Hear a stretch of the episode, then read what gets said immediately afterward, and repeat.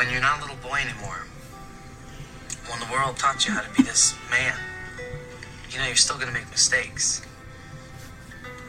But your family and your friends that you made along the way are gonna help you, okay? Even though it'll seem like the world's going out of its way to teach you these hard lessons, you're gonna realize that, you know, it's the same world that's giving you your family and your friends, you know? And you're gonna come to believe that the world's gonna protect you too.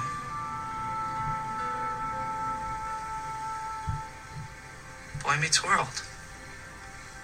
Now I get it. When this boy meets world, boy meets world. Wandering down this road we call life. Hey there, BMW fans. Angela Bowen here, the host of the new 2021 podcast, The World According to Corey, an unofficial Boy Meets World podcast. Well, today, of course, to kick this podcast off correctly, I figure, you know, I want to start with the pilot. It's been quite a long time since I watched this. So, the pilot of Boy Meets World aired on September 24th, 1993. So, think about it. I had just turned 11 one month prior to this show premiering. So, according to IMDb, here's the summary. Corey is caught listening to the Phillies game in class while Feeney is trying to teach the class about love. Eric decides to take his girlfriend on their first date to the Phillies game instead of Corey, so Corey decides to live in his treehouse. This episode has an 8.1 out of 10 rating based on 299 ratings.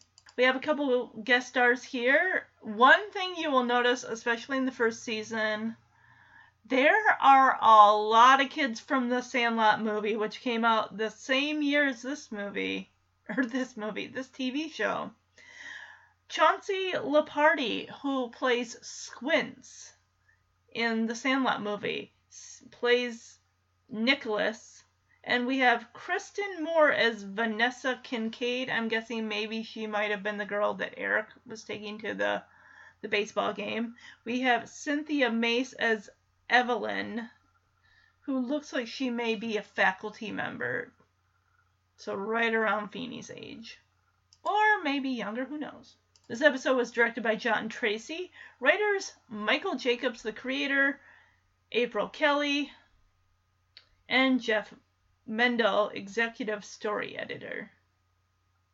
Alright, we got some trivia. Although not mentioned in the episode, Corey and Sean's friend's name is Nicholas. Chauncey Leopardi played the role only once before his character was replaced with other friends. Ryder Strong and Will Friedle could not get through a scene without bursting out laughing. This is why their characters, Sean and Eric, very rarely talk directly to each other, especially during the later seasons. Oh my gosh. The pilot premiered on ABC on September 24, 1993 at 8:30 p.m., following Family Matters and before Step by Step. It debuted to 16.5 million viewers, ranking it as the fifth highest viewed show of the night. When ABC released their fall schedule for the 93 to 94 season, the New York Times wrote that the network was creating a new Friday night lineup that is explic- explicitly aimed at younger viewers. Their description of Boy Meets World was a show about life seen through the eyes of an 11 year old boy. Before the pilot aired, David Zurawik of the Baltimore Sun wrote, predicting Nielsen's success for Boy Meets World, cited the network adding William Daniels was daring and creative. Original title of the pilot is called Brother's Keeper. In syndication, sometimes this episode is listed as Brother's Keeper, a nod to the debut episode of Miami Vice. Corey references Full House, which was a contemporary sitcom also part of the TGIF lineup for a time. Corey says, Hey, America's Funniest Home Teacher, referencing another contemporary TV show, America's Funniest Home Video. Warning spoilers. Inter- interestingly, although he is in every episode and Corey is always talking to him, Sean's name is not actually spoken by anyone until Corey's alternative friends. At which point, Mr. Feeney calls him Mr. Hunter, and later in the episode, Corey calls him Sean, thus revealing his name, which had somehow gone unspoken to this point to be revealed as Sean Hunter. After his name is said in one way or another, after this, his name is said in one way or another in every episode. We also have goofs for this episode. Mr. Feeney tells the boy playing Romeo to stab himself, but in the play, Romeo dies by drinking poison, and Juliet stabs herself. Whenever there is an exterior view of the Matthew, Matthews residence, you see a window on the left of the house, but you can see no coat rack. Inside, there is one. This applies to every episode. Mr. Feeney's milk carton changes positions between each take when he's eating lunch and when Corey comes over to see whether Mr. Feeney loves or hates him. During detention with Mr. Feeney on his desk, there are two pencils in his cup container. They move positions throughout the detention scene, yet no one ever touches them.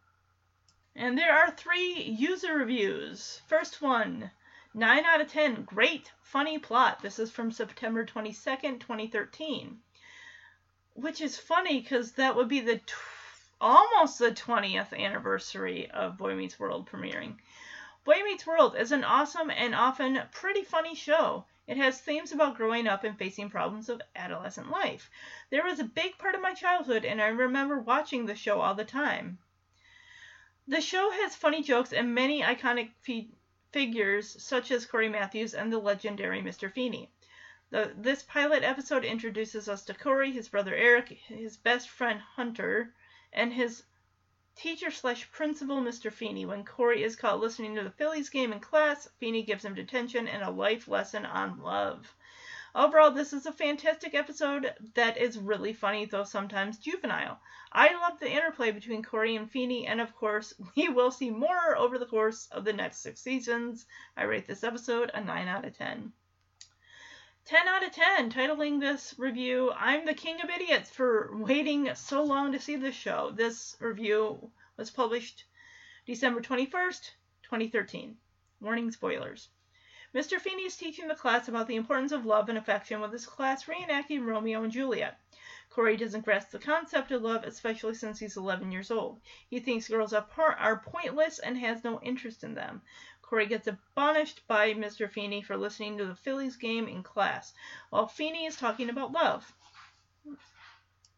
To make matters worse, Corey feels betrayed by his older brother Eric because Eric wants to replace Corey with a date instead. Corey doesn't take too kindly to this, so he moves out into the treehouse. Corey learns some valuable lessons about love, respect, and loyalty. I'll be honest, up until a few days ago, I hadn't seen one episode of the show.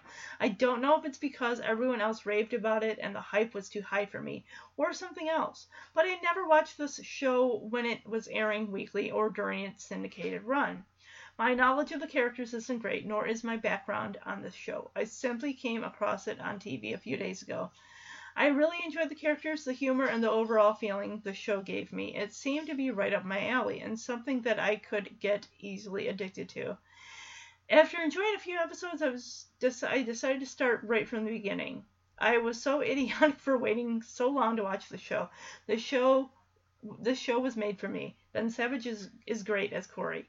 He's the perfect lead for the show. He's charismatic, funny, and hilariously sneaky with a good heart. Mr. Feeney is hilarious. Mr. Feeney is amazing as well as the grumpy teacher with a heart. Danielle Fishel had yet to show up as Topanga, Corey's girlfriend. Chauncey Leopardi, Nicholas would be subsequently replaced after this episode, while Ryder Strong would become a big picture. Even Corey's parents make him smile, or make me smile. They are parents everyone dreams of having, about having. This show has a great message about how tough it is to grow up, and when you grow up, your priorities veer into other directions. When you're a kid, you don't pay much attention to love or things like that. The ending was amazingly well done. If you don't smile like an idiot throughout this pilot, there's something wrong with you. If you made the mistake that I did, don't wait any longer. This show has something for everyone. It's safe to say I'm in love with this show. Funnily enough, Corey's dislike for women would change heavily in the years to come, he ends up marrying Topanga. And of course, the last review for this episode 10 out of 10, titling it Boy Meets World is Such a Great Show. This is from January 17th, 2007. Warning spoilers. I love this show, I truly do. It's full of comedy and drama. I'm planning on getting all the seasons because it's like you're being attached into their lives yourself.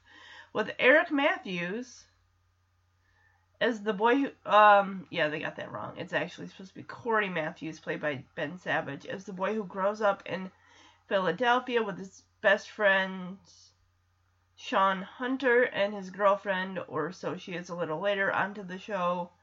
And they get married to towards the end of the seasons, which is so romantic, but they've known each other since they were in diapers. Danielle Fishel, Topanga Lawrence Matthews. Eric Matthews, Will Friedle is his ever so cute, funny brother, his mom, Amy, and dad, Alan, and little sister, and his forever longtime teacher slash principal, George Feeney, William Daniels, who you will come to love in this show, and a lot more important people get introduced into the show as it goes on, and it has always been one of my most favorite shows. They talked about everything from a child's perspective to a teenager's perspective to an adult's perspective. The relationships and problems that all these friends and family have faced have come quite a way to show you how it relates to everyday situations. They all treat each other with love and caring and care, showing us that they all are one big happy family from Sean's parents splitting up to his dad. Spoiler alert, his dad dying. They show the progression to a wonderful relationship between Corey and Topanga from them being together from the age of eight months to the two of them getting married. Some episodes can make you laugh and some can make you cry. It is like a Friends episode for children. It is a wonderful story of friendships, relationships, and life. So, as I believe I've said, that this Boy Meets World podcast is just going to be an episode a month. I'm not going in order episode by episode, season by season. I'm just going to be focusing on, you know, random episodes, kind of sticking with seasons one through four to start off, and then eventually moving my way into seasons five through seven. At some point, when I finish the Full House podcast in two years, we'll see about adding more episodes of Boy Meets World to the pod, um, to the instead of being a month, maybe it'll be twice a month or monthly. We'll see. Two years is quite a while from now. so this podcast of the world according to Corey does have its own podcast Facebook page. If you want to jump on Facebook, you can type in Boy Meets World podcast. This podcast page should pop up. That way you'll know what episodes I'm covering for for which month. In the future, I do plan to do giveaways, maybe giving away a Boy Meets World Funko Pop, maybe giving away um, a season of the show. We'll see. This podcast also shares space on Instagram with the Looking Back on My Wonder Years podcast as well. And it also has an email address too which I made one up specifically for this podcast. And that email address is WATCBMW podcast. Of course, WATC means the world according to Corey. BMW podcast at gmail.com. I'll leave the link in the episode or in the episode description, the email address if you guys want to write in with your Boy Meets World memories, favorite characters, top 10 moments. I would love to hear about them. So, alright, without further ado, let's jump into the pilot episode of Boy Meets World.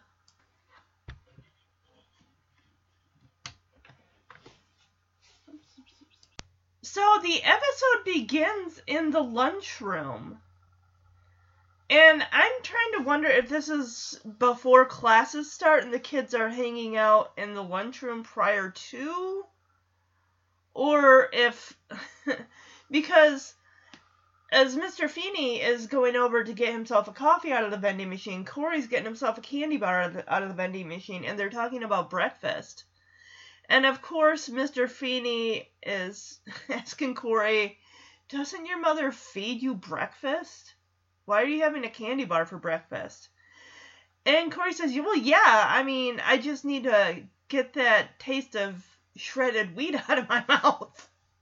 and this reminds me of a time when I was in fourth grade and I had traded some either my whole lunch or some of it to a kid for a bag of caramel corn. My teacher had the gall to write a note home to my family. So like she was really like irritated. I'm thinking that's not your business. It really, uh, I think she went a little bit overboard. Well, the vending machine right behind Corey is stocked with oranges and apples, just filled to the brim. And I, I remember in junior high how awesome it was when we got a pop machine right near the lunchroom. And there would always be a line at the end of the school day, kids wanting to get their caffeine before they get on the bus. I think this is back when. So it was 1994, so pop 20 ounces would have been maybe a buck 25, maybe a buck 35, maybe a dollar 10. I'm not sure. But they definitely weren't like almost two. do- Can you believe that? A 20 ounce of pop is almost two dollars if it isn't. It's either like 189 or 199. You go into the pop aisle of the two liters, and a lot of times you will find them on sale for like a dollar something. When did a 20 ounce of pop cost more than a two liter? That is so sad. And of course, Mr. Feeney tells Corey, you know, you're not doing yourself any favors loading up on junk like that. And I love Corey's retort. He's like, yeah, enjoy that high vitamin astronaut drink. yeah, please enjoy that high vitamin astronaut drink you're sucking down. Yeah, how many sugars he put in that thing? How much? How many? How how many creamers did you put in that? Who's drinking straight up black coffee? Of course, uh, Mr. Feeney turns this into a teachable lesson saying how there's no gravity in space and astronauts would suck up. And he points at Corey, says, learn from them. And Corey's like, eh, it's too early in the morning to learn. Yeah, these kids all look like they're uh, having a type of breakfast thing. Someone's got a plastic container of Sunny D, someone's got a chocolate milk. So this clearly is the time before class starts usually before class starts we'd like hang out against the wall in the halls just waiting for the bell to ding to get to class or watch the digital clock above the trash count down until it's like i guess we better start walking that way to homeroom Good morning, Mr. Feeney. Good morning, Mr. Matthews. Candy bar? Doesn't your mother feed you a proper breakfast? Oh, yeah, she does. Now I gotta get the taste of this shredded wheat out of my mouth. You know, you're not doing your body any favors loading up on junk like that. Oh, thanks, Mr. Feeney. And please enjoy that high vitamin astronaut drink you're sucking down. There's no gravity in space, Mr. Matthews. Therefore, astronauts suck up. Learn from them. Okay so we do see sean and we do see i'm just gonna call him squints for now. I've already forgotten uh chauncey's character. Nicholas was it? So corey goes to sit down next to the guys and sean immediately is like he's a teacher man. Keep ragging on him and he's gonna make your sixth grade year miserable Corey tells Sean, Well, hey, I'm gonna be miserable anyway. At least this way I'm taking him down with me. Like, hey, if I gotta be miserable, I'm gonna make Feeney's life miserable. So Sean no- nods over to the table that Feeney's sitting at, and there is a female faculty member. And the guys are like, Well, I've never seen her before. She's gotta be new. And Sean says, Yeah, I mean, she must be new if she's talking to Feeney. So Squints here asks how late the boys stayed up. And they go how late based on the shows they were watching. Like, basically, did you get all the way up to midnight? So the boys start talking about. They don't say what show it is, but they're talking about. Oh, I stayed up for the monologue, the bad sketch, the this, the that, and Nicholas slash Squints says he's pretty much stayed up all the way through Steve Lawrence. So I don't know whether they're talking about Saturday Night Live. Well, if this is a Monday and they're talking about what they did over the weekend, if they're talking about Saturday Night Live, because they mentioned a bad sketch and a monologue, or they're. Uh, uh, part of me thinks the Johnny Carson show, the Tonight Show, Jay Leno, David Letterman, those type of talk show or night talk shows. And Nicholas says after the bell rings, "Well, all right, we got four hours till lunch. See you later." Oh, I'm sorry. No, Corey says four hours till lunch. He's a teacher, man. Keep ragging on him. He's gonna make your whole sixth grade year miserable. I'm gonna be miserable anyhow. At least this way I'm taking it with me. Hey, who's that? I think she's new. She must be new. She's talking to Feeney. Okay, so how late did you stay up last night? Monologue. Monologue first guest. Monologue first guest, bad sketch. Monologue first guest, bad sketch. Funny zoo animal. All right, let's take a look at this theme song. There's no lyrics whatsoever. I've heard other Boy Meets World podcasts kind of complain, like, oh, the first season with the graphics that they have are just goofy looking, and I think it's creative. I mean, we see the title card for Boy Meets World come up. We see a paper airplane landing behind the title card, and it's got kind of a um uh, a pea green type of uh, background. It almost makes me think of like pea green leopard print or something. We also see a globe spinning, and we see Ben Savage's Corey hitting the globe with a ba- uh, baseball bat. We also see a paper airplane bring in his name on a banner saying Ben Savage. We see a baseball glove. We see a 10 speed bike. We see French, uh, little carton of French fries coming out of Corey's, uh, the inside of his shirt. Because he's wearing a blue t shirt with a red long sleeved shirt over it. We also see he he ducks as he almost gets hit by a baseball glove. We see a ruler. We see a book that says Boys World Dictionary and a protractor with that little metal thing with the pencil attachment. I never had to do that in school. We see the book open. We see William Daniels, who plays Mr. Feeney. He's at the chalkboard. And I like there's a pencil just under William Daniels' name. It's just, it's so creative. And this is back when shows had theme songs and stuff. They don't really do that anymore. We see uh, teachers' suit, basically Mr. Feeney's suit, tie, shirt outfit, and Corey kind of sticking his head over it. And then we see a hockey stick that says Corey. We see some pink hearts. We see rollerblades. A lot of 90s stuff. We see Betsy Randall, and there's a band aid underneath her name as Corey's sitting on the kitchen island while she puts a band aid on his forehead. He, of course, is wearing rollerblades. Now, I first remember seeing Betsy Randall on a couple episodes of Home Improvement. Here's some trivia. She actually auditioned for the role of Jill, Tail- uh, Jill Taylor. Can you imagine if she had gotten that role? I wonder who would have played Amy Matthews.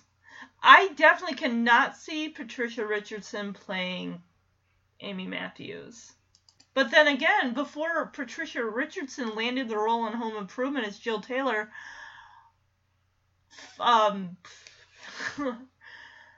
uh, Frances Fisher, who you'll all remember as Rose DeWitt Bukater's mother in the movie Titanic, had been cast to play her, the mother, and to the boys and the wife of Tim Taylor, and I just, it just, it didn't seem like a good fit from what I heard, so.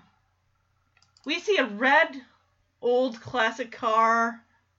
We see another a black classic car. We see a motorbike.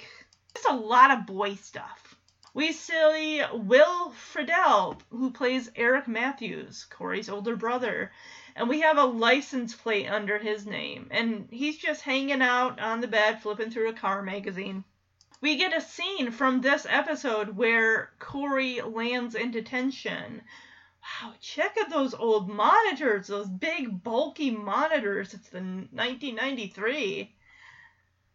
Corey's willing, wearing a Phillies jersey with a shirt underneath it. And of course, Mr. Feeney does this a lot. Whenever he wants to make a point, he always sticks his finger out like, you need to pay attention to what I'm saying because it's important. We see Corey jumping up and down on the couch, Tom Cruise style on Oprah. it looks like he's wearing a basketball jersey and shorts. Maybe he made the basketball team and Alan's on the couch with Morgan on Morgan 1.0 on his lap. Eric and Amy are behind the couch, and they're all like, "Whoa, this boy is." You got to cut down on that sugary cereal because he is full of energy. We see a scene from later in season one. Don't ask me what the episode is. Where again, Mr. Feeney is pointing at Corey, and Corey has got a hand on his hip, and he is just shaking his head no. Corey's wearing a Raptor shirt, which makes me think. I mean, this is the same year that Jurassic Park came out, so he's not getting beat up for wearing a dinosaur on his shirt, so good for him. Another scene from the pilot in the detention scene is Corey is trying to dance his way out the door. Like, I'm leaving the room. A lot of paper airplanes as we see Ryder Strong, who plays Sean. And underneath Ryder Strong's name is a skateboard. And he himself is Sean Hunter throwing a paper airplane. We have Lee Norris as Minkus, Stuart Minkus. And I like how behind his name he's got a file project window computer image behind his name and it just makes me think of I mean, I first knew Lee Norris as Minkus. But later on in 2005 I would later and pretty much always refer to him as Mouth McFadden, Marvin Mar- Mouth McFadden on One Tree Hill. Of course, before Lee Norris was on Boy Meets World, he was on the Torkelsons and Almost Home. We always get these graphics behind Corey. Uh, the next one, of course, is going to be little uh, teacups on saucers. And we see Morgan sitting at her little table with a tea set.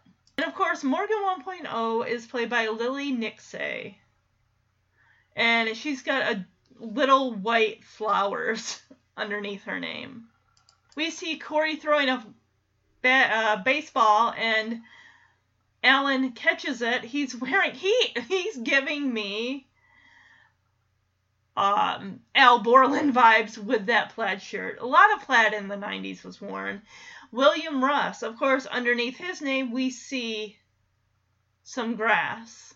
And he throws the baseball back to Corey, which turns out to be a globe, and we just see a bunch of spinning globes behind Corey. He tosses up the globe, and then we see a title card that says created by Michael Jacobs and April Kelly. And it says, after we get out of the intro, we are staring at the building of the school. It says also starring Chauncey Leopardi, which, of course, you know, played Squints in The Sandlot. He was also in the movie House Guest with Sinbad. And honestly, I can't think of what else he would have been in. He's clearly been in other things, but he actually, I think, was in one of those straight to video Sandlot sequels. I think the one that had Luke Perry in it. Alright, so we're in Feeney's class. They are doing the last scene from Romeo and Juliet. Now, I don't know what this girl's name is. Maybe Feeney will say it. But she's laid out across Feeney's desk. She's playing Juliet. Of course, Nicholas is playing Romeo, and Feeney tells him, okay, Juliet's dead, so because you're so broken up about it, now you're going to turn the knife on yourself. And Nicholas says, well, or he, asks, well, can I uh, just like stab her a couple times just to make sure she's actually dead?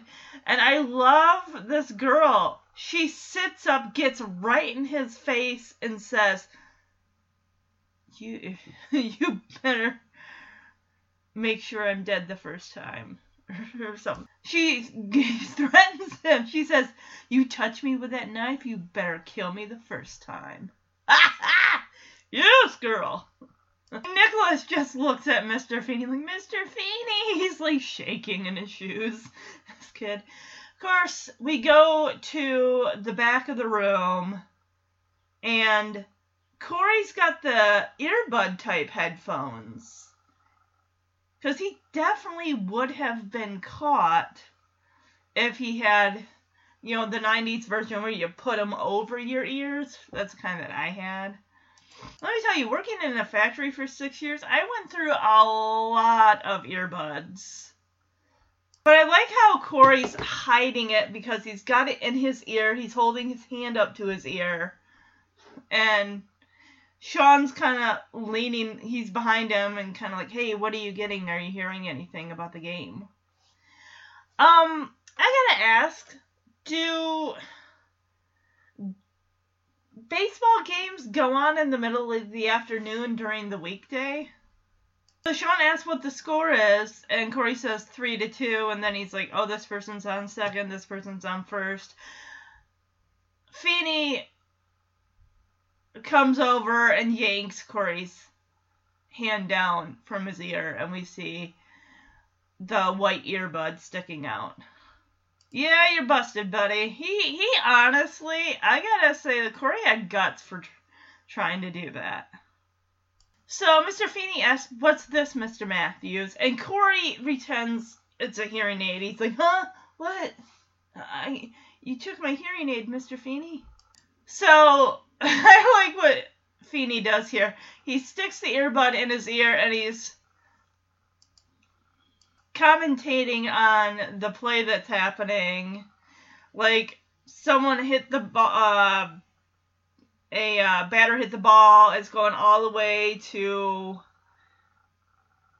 the the back of the field.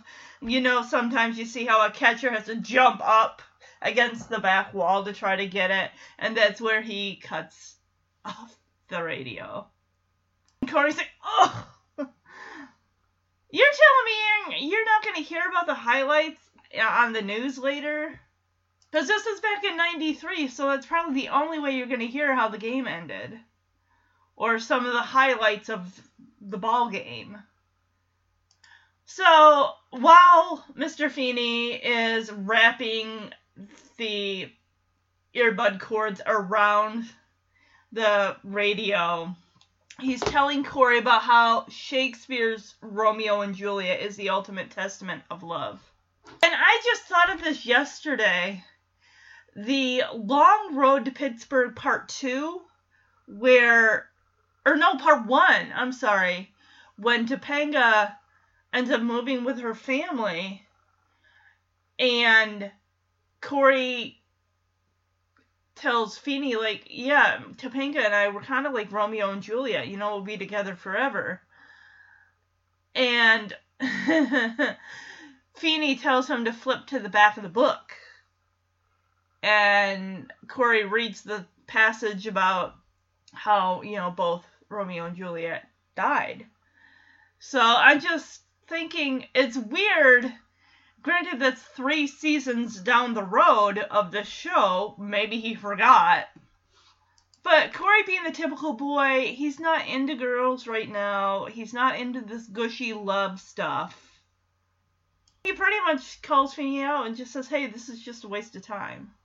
I'm not going to need to know this. Uh, yeah, he says it's the ultimate testament of love between a man and a woman, and cut to the desk.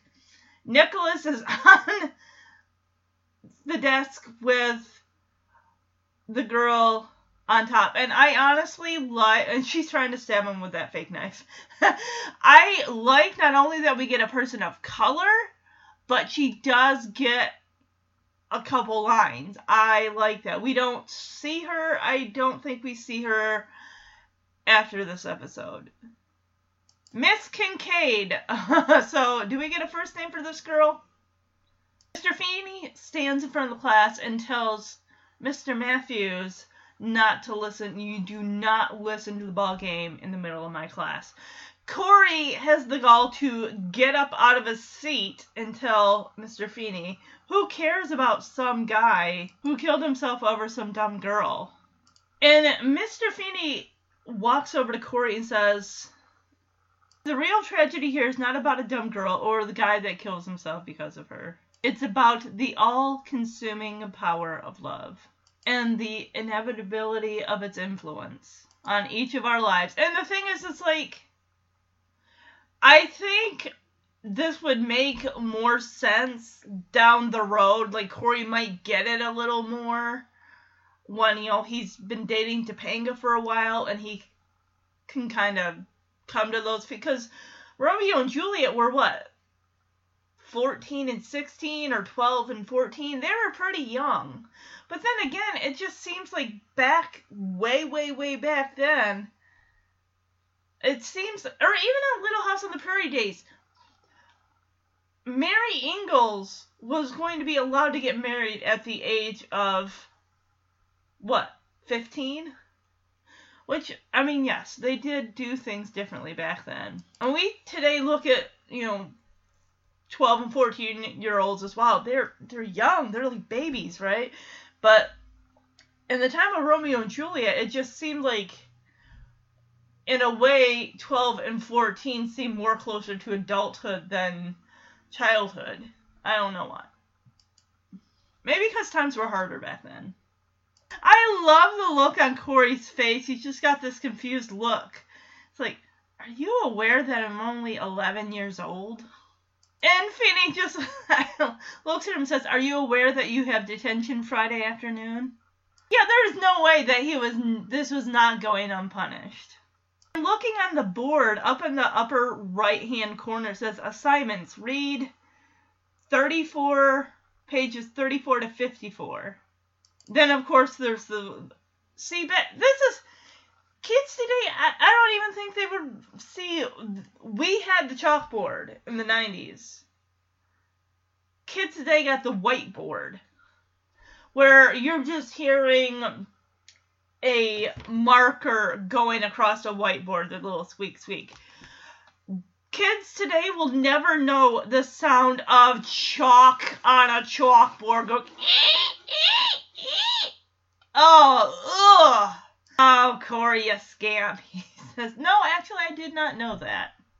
How as we go out of the scene, that Feeney just nods his head, like, Yeah, yep, you do. Mr. Bournehay, pick up the knife and kill yourself. Come on, Mr. Feeney. You and I both know she's not really dead. May I please stab her a few times just to make sure. Hey, you touch me with that knife, you better kill me the first time. yeah, girl. All right, all right. Corey. What's the score? Bottom of the third, two outs. Dykes was on second, Kruk's on first. Three and two to Daulton.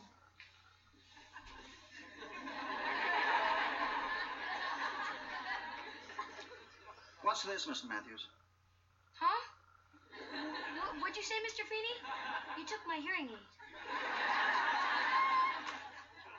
Smoltz delivers, Daulton swings. Oh, he got a piece of that one. It's a long drive, deep to center. Otis Nixon back, back to the warning track, climbs up the wall, and Wait for the highlights on the news, Corey. Mr. Matthews, Romeo and Juliet is Shakespeare's ultimate testament of love between a man and a woman. Uh, Miss Kincaid, thank you. man. Thank you. for that uh, vigorous interpretation. Mr. Matthews, you do not listen to the ball game in the middle of my class. Mr. Feeney, who cares about some guy who killed himself over some dumb girl? The tragedy here, Mr. Matthews, is not about a dumb girl or the boy who kills himself because of her. It's about the all consuming power of love and the inevitability of its influence on each of our lives. Are you aware that I'm only 11 years old? Are you aware that you have detention Friday afternoon? No, actually, I did not know that. Okay, I want to take a look before we jump out of this scene in the classroom. Behind Corey's head, we see a few posters on the wall along with some students' papers. One poster in particular, and I had to really look at it. I'm like, those yellow people. What do I know yellow people from? The Simpsons! I think that's Moe! I think that. I swear that's gonna be a Simpsons poster. There's also, and I swear I don't know how this would even be humanly possible.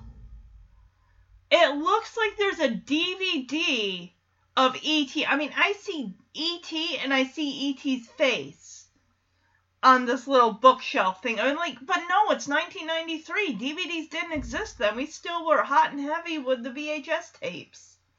So is that like an audio book of E.T. or what? Or maybe it's a maybe it's a book, one of those I can read. But I, I don't know.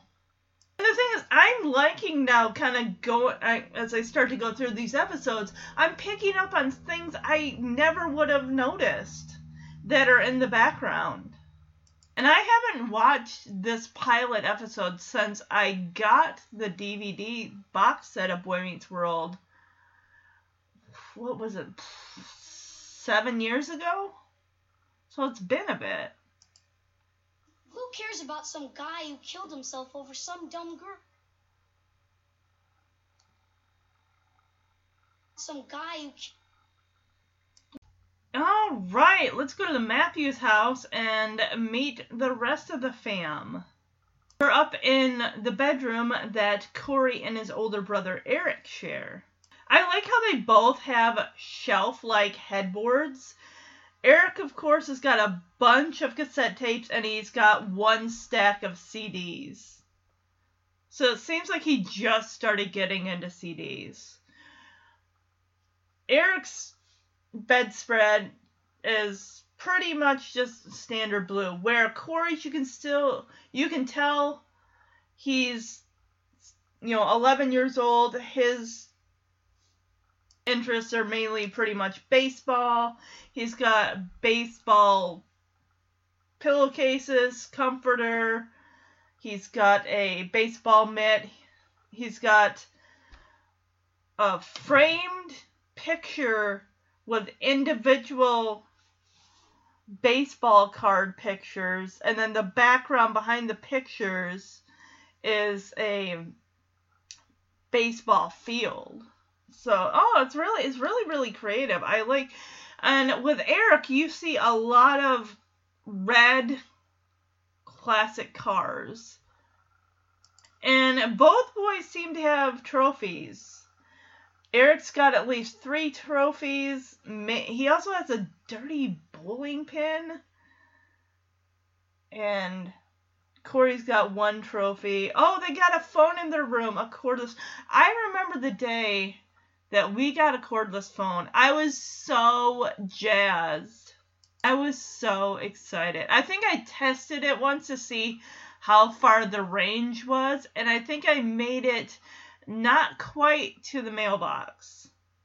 So Eric's on the phone, clearly is trying to score a date with some girl. She accepts, and he hangs up the phone, and he's all like, yes! And here comes Corey.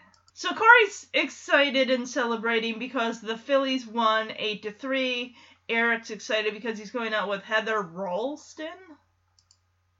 Ralston. You know what that means? It means every guy in the 10th grade. And Corey's like, "Do you know what that means?" Because he's talking about the Phillies winning winning eight to three, and Corey or uh, Eric is like, "Yeah, it means every guy in the tenth grade wants to be me." You know, referring to getting a date with this Heather Ralston. I thought he just had one stack of CDs. He actually has attached to the wall one of those CD hangers.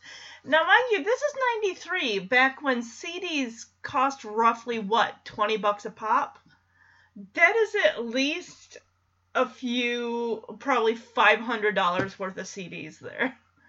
Eric also has a poster of a lifeguard. And the poster doesn't make sense because it looks like this chick, this girl, because you don't see her face. She looks like she's standing in a the middle of a desert. Wouldn't it make more sense if you're like standing in front of an outdoor pool? And this is, I like this version of Eric. Granted, this is just the pilot episode, but he is so normally average. He is not a cartoon character, which is what they seem to make him later on, which I didn't like. I mean, good for Will Friedle that he can go there and have range and stuff with his character, but Corey is so jazzed. Like, hey, if the Phillies win Friday night, that means they're in the playoffs. And this is where Eric has to break some news to Corey that's not going to sit well with him. So Corey kind of sums it up like the game that you and I are going to, that makes that the most important game of the year, which I'm guessing they're going Friday then. So basically, that game can make or break the Phillies. If they lose, their season's, um, I guess, is it over?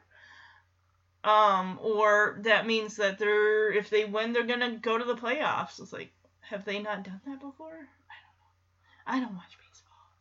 Oh, they got a desk with a, a typewriter on it. There's also a globe in the room. I bet that never gets used. So many models of classic cars, pictures of classic cars. We got some baseball hats on the wall. Kudos to the set design. That just you can get no more average than that that teenage boy's room. So Eric explains that his date with Heather is Friday, and Corey's not paying attention. He's like, "Oh, I got a slight detention with Feeney on Friday, but I'll just meet you at the bus." And then it dawns on him Eric's date on Friday. And apparently that was the only night that Heather was available. Really. Oh, it's not like kids are going out on school nights. So Corey sits down next to Eric. He's like, Oh, what? You're not going to the game? That's terrible. And Eric puts a hand on Corey's shoulders, like, uh, Corey, it gets worse. And Corey's like, uh, she's going to the game with us? And Eric says, You're really close. And Corey is like, uh, she and I are going to the game? So Eric gets off the bat and he explains, Look, Corey, it's my first date with her, okay? Eric, of course, stresses the importance of wanting to impress this girl. I guess if she's into sports, who knows? Uh, and you can definitely see the age divide where Corey's 11, he doesn't care about girls. Eric's what, 15, 16? And he is all about, I mean, you saw the lifeguard poster on the wall. Corey explains, like, hey, we're brothers. The going to the Phillies game is our thing. That's what we do. And Eric's trying to explain to him, like, hey, I'm trying to get a special thing going with Heather. So Eric's like, all right, look, you can go both ways about this. You can be a mature guy and accept this and be happy for me, or you can. And Corey screams for his dad. Dad! It's like, well, we do learn that the tickets are Eric, so by rights, he can take whoever he wants. You will? Okay, great. Yeah, me too. Alrighty. Okay. Bye. Yes! Yes!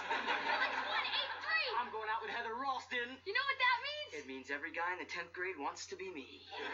It means if they win Friday night, they're in the playoffs. Oh, look, Corey, we gotta talk about something. That makes the game we're going to the most important game of the year. Look, Corey, my date with Heather's Friday. Now look, I got a slight case of detention from Feeney, but I'll just meet you at the bus. What? It's the only night she was available. You're not going to the game? That's terrible. Actually, Corey, it, uh, gets worse. She's going to the game with us? You're really close. She and I are going to the game? Corey, it's my first date with her. It's really important to me.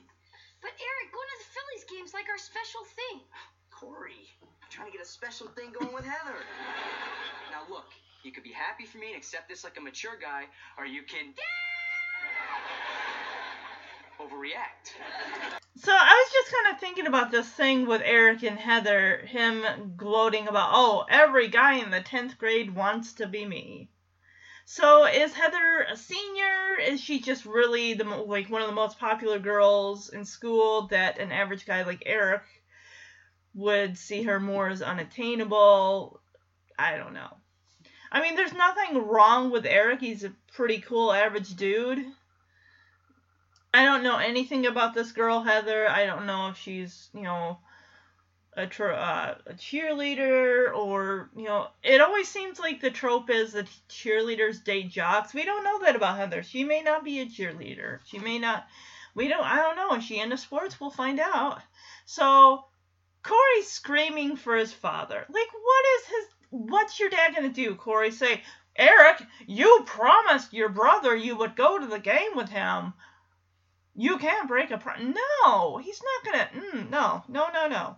So as Corey's coming down the stairs, Amy is sitting at the desk in the living room, probably working on paying bills and all that.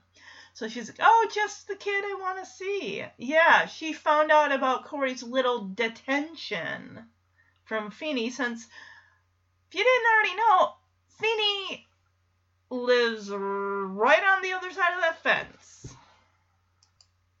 Yeah, he comes down and says, Mom, we have a major problem. She's like, Yes, your detention with Mr. Feeney. And Corey is like, How could you possibly know that? Well, because they're fence neighbors, uh, Feeney popped his head over the fence and said, Oh, by the way, your son has detention with me. Corey's like, I want to move. And Alan asks him, Why did you get detention? Because it seems like something that Corey wouldn't. I mean, he's a goofy kid and stuff like that. And just in this episode, you see there's going to be a little. He's going to learn from Feeney, but he's also going to constantly be resistant to, you know, Feeney's. That's what I'm trying to say. He just loves to push Feeney's buttons and see how far he can go and get away with things. And Corey says, Dad, I think you're missing the bigger issue here. You bought a house next to my teacher. Well, as the show goes on, it seems like. It seems like Feeney's been his teacher for a, quite a while, because there are episodes where he's talking like, "Ah, I taught them back in kindergarten. It's like, what? So my guess is Feeney already had a house there, and then Amy and Alan moved, you know, bought the house right next door. So yeah, he's avoiding telling his parents why he got detention. He's like, I want to move. I want to move. Get the guy with the gold jacket. I'll be in the car. so Amy explains that Corey would rather listen to the baseball game on the radio than try to understand the emotional content of Romeo and Juliet. Oh, here we go. Here's where the Full House uh, slip comes in. He's like, Mom, I'm 11. I don't understand the emotional content of Full House. So this is 1993. What season was Full House in at this time? Let me see here. Full House. Because it ended in 1995. So I'm guessing they were already on season 7 when Boy Meets World premiered. And I would say, I mean, Stephanie would have been right around Corey's age at this time, so. But then again, there's he's not gonna be able to uh, relate to an 11 year old girl. I'm sorry. of course, Morgan, who's sitting on the other side of the couch with her doll, says, "I do." Yeah, she probably relates to Michelle. You know what I just thought? Because I covered the show The Wonder Years, and Kevin Arnold always with his outbursts. Corey is the same way with his outbursts. And he's like, hey, I don't know why you're dumping on me. Eric's the one that broke our, uh... Oh, he says, I'm not the only, I'm not the one who sold out my only brother. And Eric is just like, oh, for heaven's sake. Hey, Corey, you're taking this much harder than you should be. Oh, he says, I'm not the one who sold out my only brother for some girl. And Amy is just like, Eric, she said yes. My guess is she had been kind of coaching Eric on how to ask a girl out. So, from the womanly perspective, you don't want to come in all demanding and everything like that. Being open and honest. And I agree with Eric here. Eric, is, bleh. Corey is kind of being a little hyped up about that. Don't you think you're making a big deal about this game? And Corey's like, I don't care about the game. I don't care about the tickets. I wouldn't take them if you offered them to me. I like how Eric fakes him out, like, hey, look, you want the tickets, I'll take Heather somewhere else. And Corey's like, okay. And of course, Eric pulls up, get real. You know, kind of like, psych. No one says psych anymore. No one says duh anymore. It seems like the 80s, uh, the 90s definitely had a lot of slang that I kind of miss. I mean, I don't know what kids call things anymore. And the fact that Corey's just like, Dad, it's like, what do you want his your dad to do? Force Eric to take you to the game? Like, dude, I get you're 11, but you're not being fair. I mean, those are his tickets. He can do whatever he wants with them. He can, like, put him down the garbage disposal if he wants. Yeah, Eric paid for those tickets with his own money. He can take whoever he likes.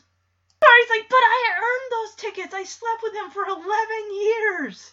Oh, just because you both share a room, you feel you automatically have earned those tickets. And because he says, like, going to the Phillies is our thing, that's what we do. I definitely see quite a bit of books in these uh, in this house here. We see uh, a stereo with some CDs and some what looks like some home move could be home movies, could be blank tapes. I'm not sure. I'm not sure what those are. Are those like old yellow pages? What is that? So Alan says, Hey, look, when you're older, you'll understand how your brother feels. Because girls will be important to you too. Yes, give it two seasons. Give it two seasons. And remember this name, Corey Topanga. He is really thinking he's gonna he's trying to play the guilt card here. It's like my brother betrays me, my parents take his take his side, and then he sulks off. Fine, I don't have a friend in this house. I love Morgan here. She's like, Do you want me and Debbie to go to the baseball game with you? And Corey's like, Hey, go to the game with my little sister and her doll. Great. he really is going for it. He's like, hey, maybe during the seventh inning I can run out onto the field in my old Spider-Man underwear. oh, I love this version of Morgan. She's such a sweetie. She's like, well, you don't have to dress up for me. Dad, just the kid I want to see. Mom, we have a major problem. You have detention with Mr. Feeney. How could you possibly know that? He stuck his head over the fence and told me while I was bringing in the groceries. I want to move. Why did you get detention? You know, you're missing the bigger issue, Dad. You bought a house next to my teacher. I want to move. I want to move now. Get the guy with the gold jacket. I'll be in the car. Why did you get detention? Apparently, he'd rather listen to the baseball game on the radio than try to understand the emotional content of Romeo and Juliet. Mom, I'm a kid. I don't understand the emotional content of Full House. Besides, I don't know why you're dumping on me. I'm not the one who sold out my only brother for some girl. Eric, she said yes. Yep. Congratulations. You were in on this? Oh, come on, Corey, don't you think you're making a big deal about this game? I don't care about the game. I don't care about the tickets. I wouldn't take them if you offered them to me. All right, look, I'll just take Heather somewhere else. Here, you want the tickets? Yeah. Get real. Corey, he paid for those tickets with his own money. He can take whoever he likes. But I earned those tickets. I slept with him for 11 years. Look, pal, when you're older, you'll understand how your brother feels because girls will be important to you, too. Fine. My brother betrays me. My parents take his side. Fine. I don't have a friend in this house. Do you want me and Debbie to go to the baseball game with you? Hey, go to the game with my sister and her doll. Great.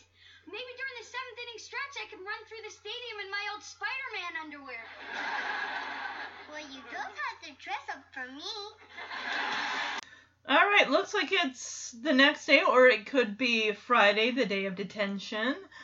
And we got Sean, Corey, and Nicholas sitting at the lunch table. Looks like Sean and Corey have gotten the hot lunch.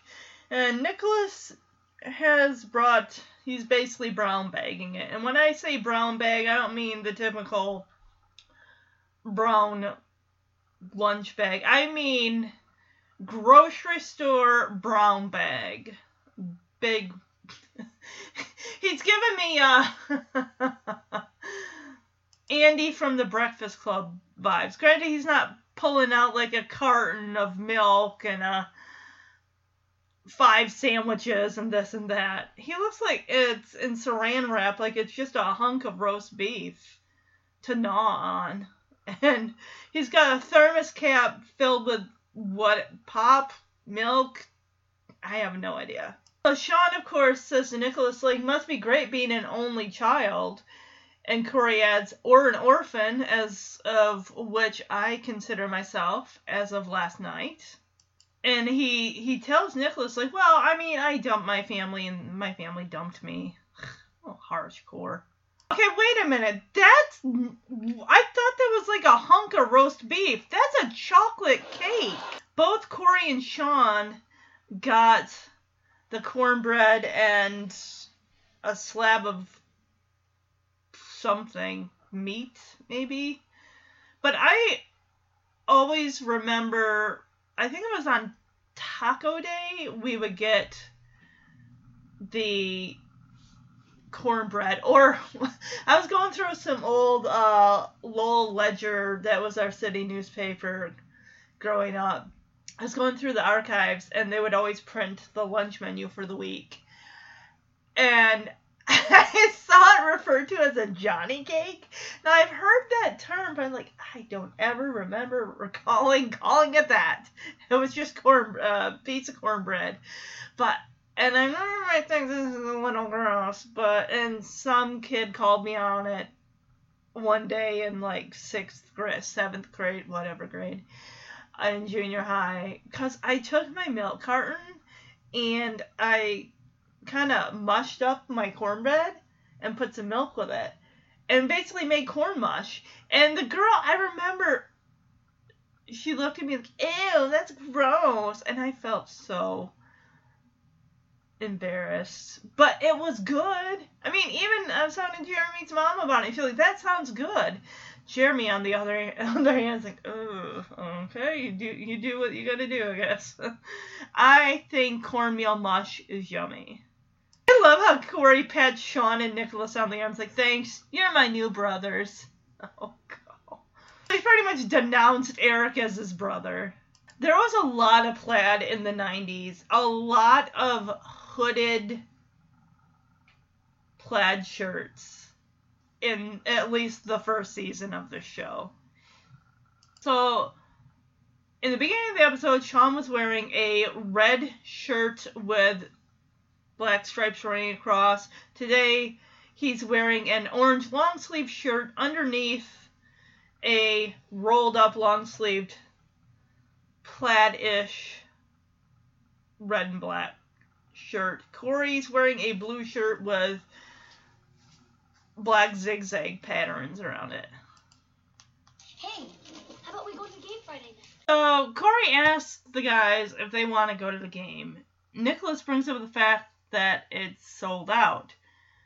So Corey suggests they go to the game early because there's always guys with extra tickets. Oh, you mean scalpers? And where are you getting the money for the scalp tickets? Corey, uh, Sean reminds Corey that he's got detention. And Corey brushes it off like, ah, don't worry. I can handle Feeney. Feeney loves me. And Sean says, Feeney hates you. Corey says, well, it's one of the two. So Corey goes over to Mr. Feeney to prove whether or not Feeney hates him or likes him or loves him. So he goes over to the table Feeney's sitting at and says, Hey, Mr. Feeney, you mind if I sit down? And he says, I'd rather you didn't.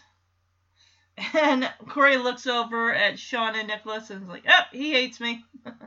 so Corey invites himself to sit down at Feeney's table. And Feeney is like, basically, this is my time to get away from. Granted, he's in a cafeteria filled with kids, but he tells Corey he spends 35 to 40 hours a week with whiny little people like Corey. Like, I need a break. He says, This is my respite. This is from the fray. I spend th- four hours with you in the morning and then three with you every afternoon. Like, I need a break. And he looks up at Corey and says, Now, for God's sake, get out of my face. So, looks like George is crushing on Evelyn, who's another faculty. She must be a new faculty member. We see a faculty member in the back there that has got its pre man bun man bun. Like, if you remember the episode Dr. Dare Rides Again from Full House, and where Danny and Becky got makeovers, and Danny it's got little like a little uh, short pony in the back because you know of his mullet and everything. Yeah, it's kind of like that. So Evelyn sits down and she's like, "Oh, who's this young man?" So Corey introduces himself and says that Mr. Feeney's his teacher. He also adds, "He hates me." And Evelyn says, no, Corey, I'm sure that Mr. Feeney doesn't hate you. And I love the smirk smile that Corey gives Feeney as Feeney gives him a smile right back. I'll get you later. what the heck is that? Mine's got fuzz. Mine's got lips. Yuck. Hey, Bagman. Rough life being an only child, huh? Yeah, rough for life being an orphan, which is what I am as of last night. What happened? I dumped my family, and my family dumped me. It was mutual. They're keeping the house. They're keeping We're here for you, Corey. Thanks.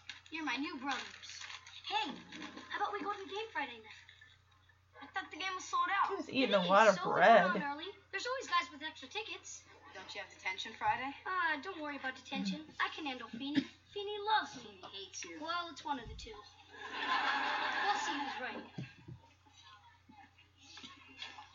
Mr. Feeney, may I sit down? I'd rather you didn't. Hates me. Mr. Matthews, I spend 35 to 40 hours a week dealing with the perceived problems of whiny little people like yourself. Now, this is my lunch period, my respite from the fray. I spend four hours with you every morning and three hours with you every afternoon. Now, for God's sake, get out of my face. Evelyn, George. I saved the place for you. Oh, aren't you sweet? And who is this young man? Uh, my name's Corey Matthews. Mr. Feeney's my teacher. He hates me. Now, Corey, I'm sure that Mr. Feeney doesn't hate you. So now it's later in the evening. We see Corey's treehouse in the back. I'm kind of wondering, going forward, do we see much of this treehouse, or is this just the only episode with it? So Amy has got a brown sack filled with chocolate pie. Oh, that sounds so good. A side of barbecued chicken and corn, corn on the cob.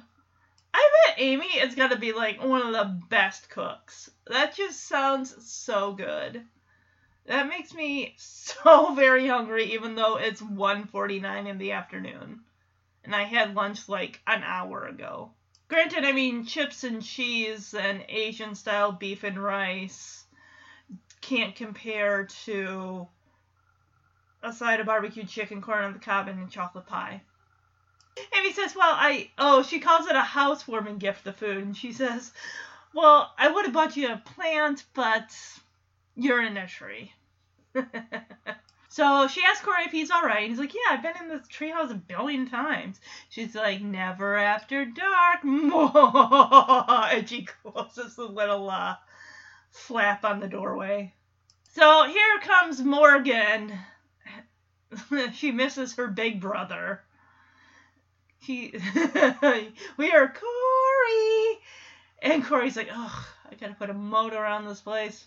She is wearing what looks like one of Corey's uh, plaid shirts, cause that thing goes all the way down to her ankles. And oh, Morgan just wants to know if Corey wants her doll Debbie to keep him company. So he pops his head out of the uh, the doorway and looks down at her. He's like, "Why would I want your doll to keep me company?" And she's so precious. She's like, "In case you get scared." So Corey explains to Morgan, "Look, I'm 11 years old. Okay, I don't get scared, and even if I did get scared, my weapon of choice would not be a chick with a plastic head." Oh, Corey. She just rolls her eyes at him and Well, you don't have to get all snippy about it, and walks away. So, from his vantage point in that treehouse, he's got a good look inside Feeney's dining room, which has this big window in it.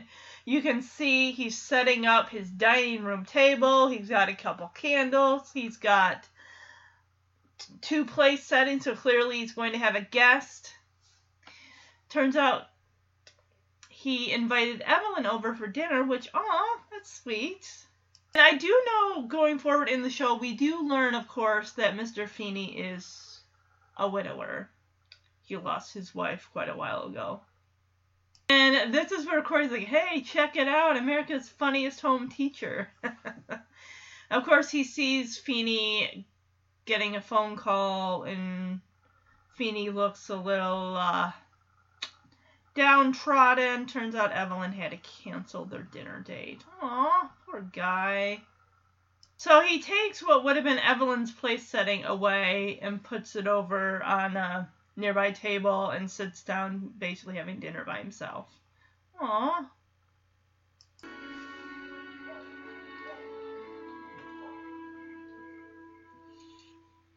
Oh, good. Caught you home. Housewarming gift.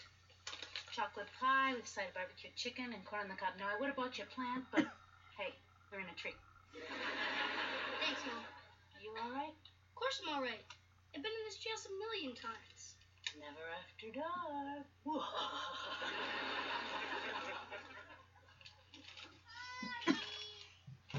I gotta put a moat around this place. Do you want Debbie to keep you company? Why would I want your doll to keep me company? In case you get scared. Morgan, I'm 11 years old. I don't get scared. And even if I did get scared and had to defend myself, my weapon of choice would not be a chick with a plastic head. Jeez. Well, you don't have to get so snippy. Exactly.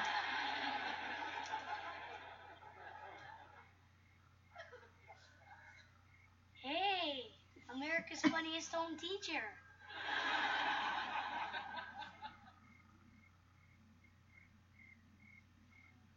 So, as Corey's watching this scene play out of Feeney in his dining room getting the call, you do see a look of concern on Corey's face.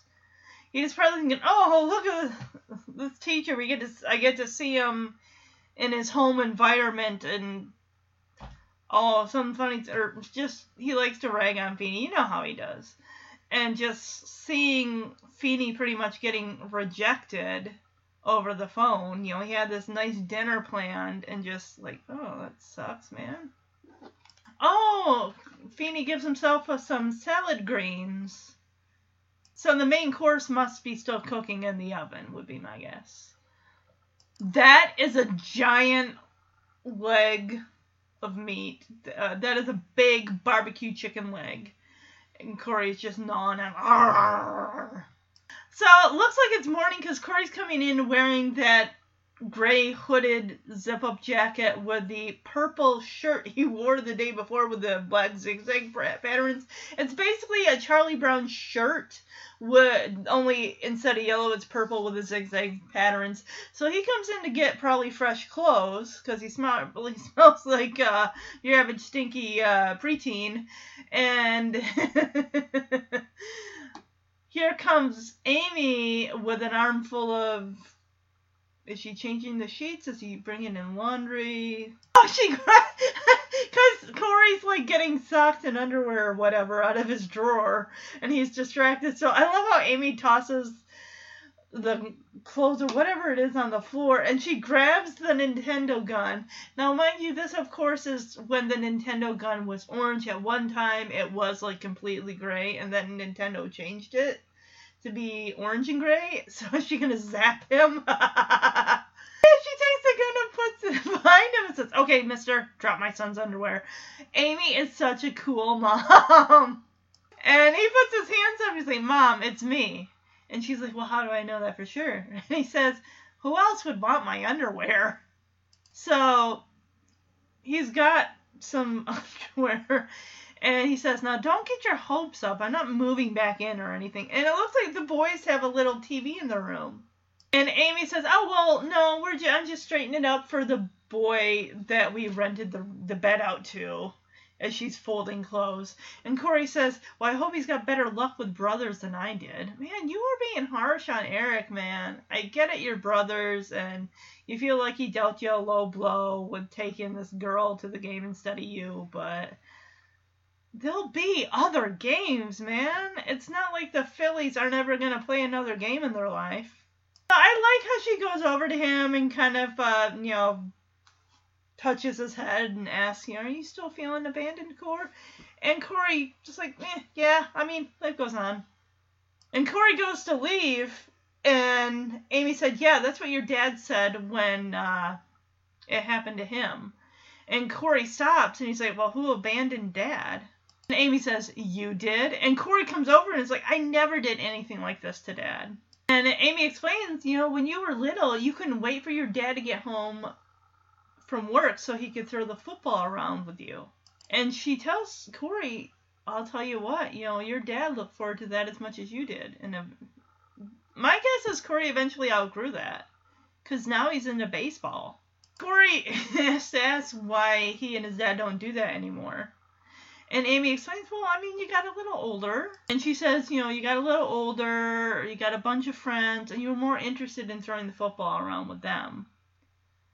So Corey is like, well, Mom, it sounds like you're turning me into the bad guy here. She's like, honey, there's no bad guy. It's just that people grow up and priorities change. Amy gets up and um, continues folding clothes. And Corey says, Mom, you were always cordial to me when I lived here cordial. You see an 11 year old using the word cordial. I don't even think in a. Uh, that's just a word that really doesn't get tossed around so much. And she tells Corey, Well, thank you. And I promise that the new boy will never replace you. Oh, the new boy will never replace you in our hearts.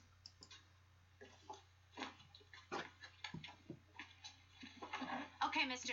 Drop my son's underwear. Mom, it's me. How do I know it's you? Who else would want my underwear? Good point. Now, don't get your hopes up. I'm not moving back in or anything. Oh, hey, I'm just here straightening up the room for the boy we rented it out to. Well, I hope he's got better luck with brothers than I did. You still feeling a little abandoned, Core? Yeah, well, life goes on. Yeah, that's what your dad said when it happened to him. Why? Who abandoned Dad? You did? I never did anything like this to Dad. Oh, when you were little, you couldn't wait for your dad to get home from work so you could throw the football around with him? I'll tell you something, he looked forward to it as much as you did. So how come we don't do that so much anymore? Well, you got a little older, you had a bunch of friends, you were more interested in throwing the football around with them. Wait a minute. It sounds like you're saying I'm the bad guy. No, honey, there's no bad guy. All I'm saying is that it's natural that people grow up and priorities change. okay? Mom, Hmm? you were always very cordial to me when I lived here. Thank you, Corey, and I give you my word that the new boy will never replace you in our hearts. All right, now we're finally getting to detention. We see the clock. It's 10 minutes after 4. Corey's sitting in the front row desk.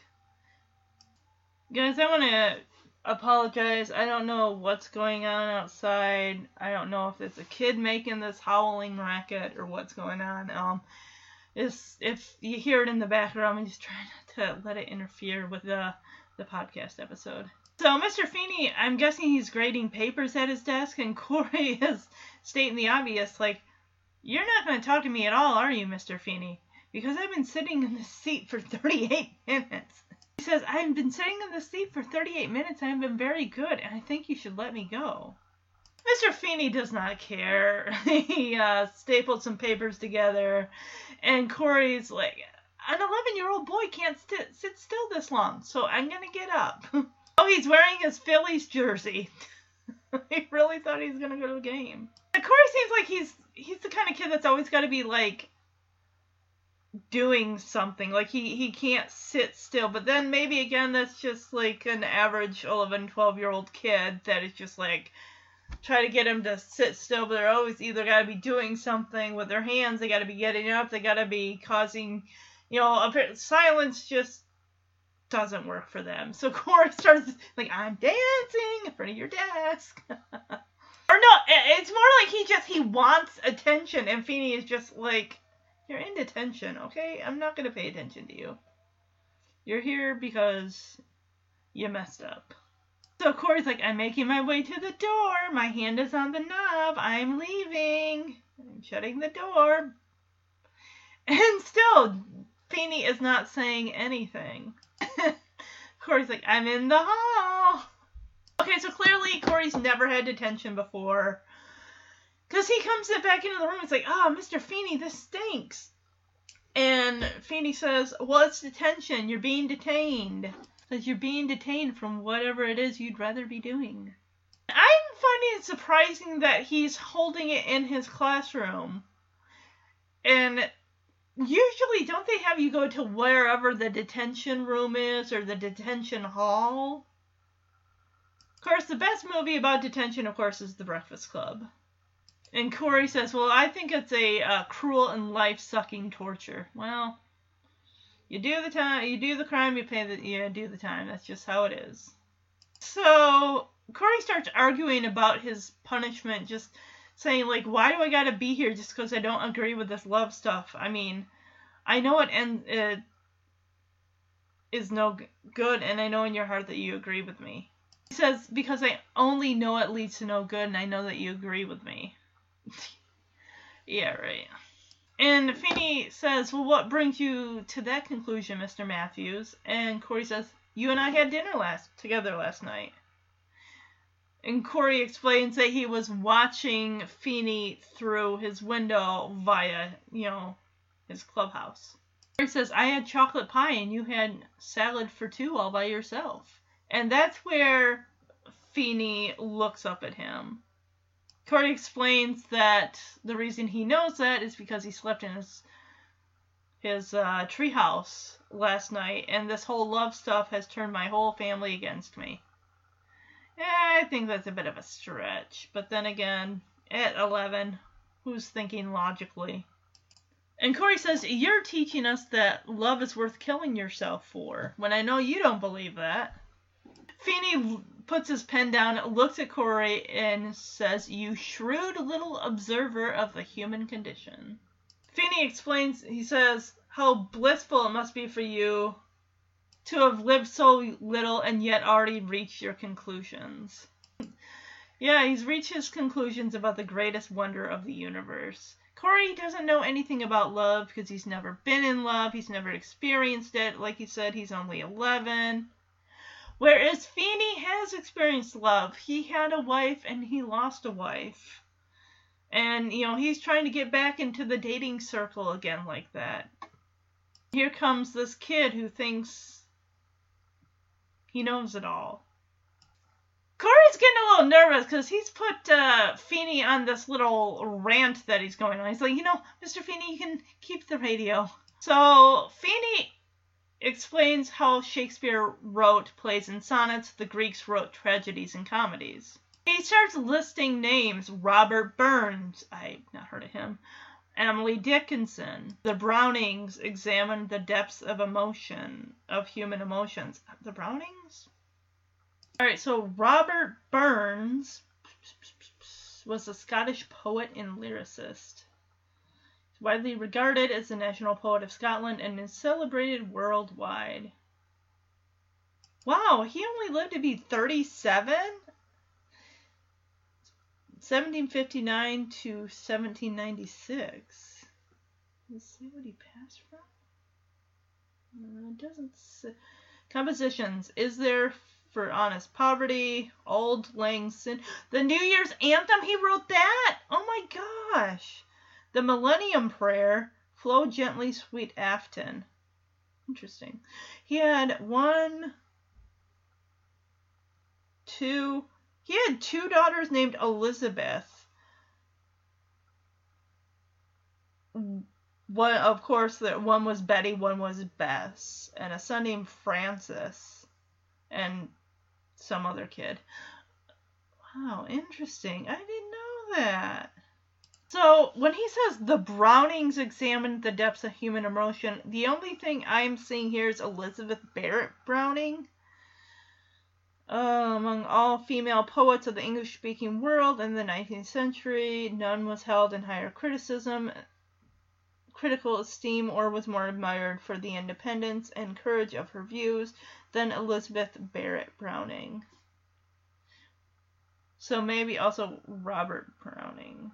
Okay, interesting. So maybe he's talking about Elizabeth and Robert Browning? I don't know. I'll just say he's talking about Elizabeth Barrett Browning and Robert Browning. And he asked Corey, Do you know what all these poets, playwrights, and philosophers had in common, Mr. Matthews? Such an obvious kid answer. They all took your class? Feeney tells him every one of them was older than 11. So Feeney starts walking down the aisle and he says, You come into my classroom the beginning of the year and at the end you go. And he continues on saying, And I don't know if in the time we spend together, I don't know in the time that we spend together if I have taught you anything. So he is getting, Feeney is getting fired up. Uh, He's like, Well, this afternoon, Mr. Matthews, you are going to learn something from me. Is that understood? Oh, no, he doesn't say, Is that understood? He says, Do I have your attention? He looks, Corey looks like he's about ready to burst into tears as he looks at Feeney and he's like, Yes, sir. he looks so scared. So Feeney sits on the desk opposite Corey and says, You know, I live right across the fence from you, and it's impossible not to occasionally look over in your direction and notice the people in the next yard.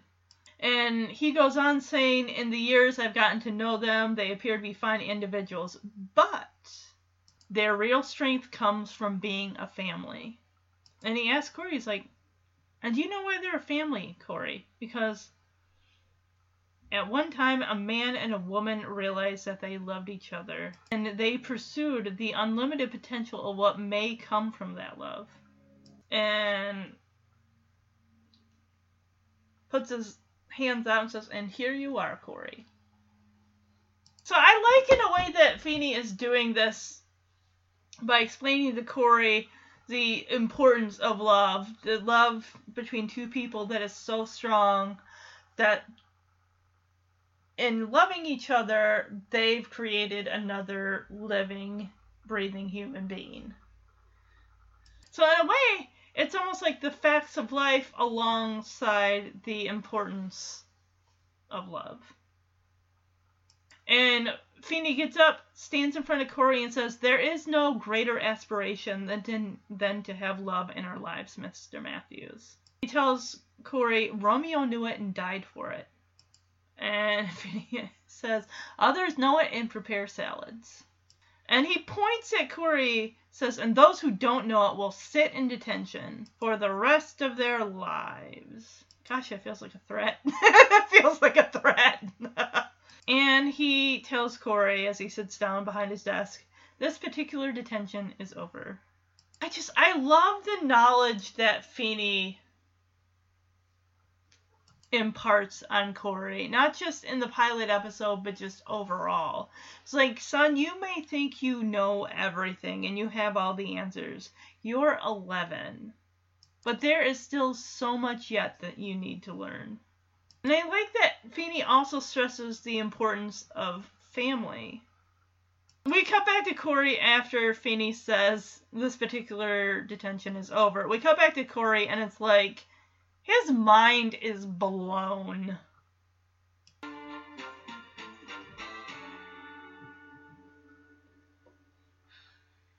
You're not going to talk to me at all, are you, Mr. Feeney?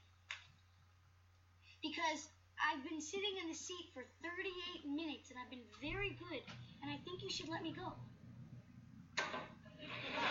Look, an 11 year old boy cannot sit still this long. I'm going to get up.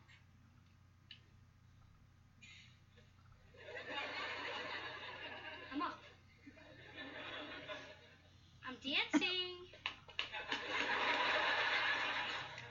I'm leaving.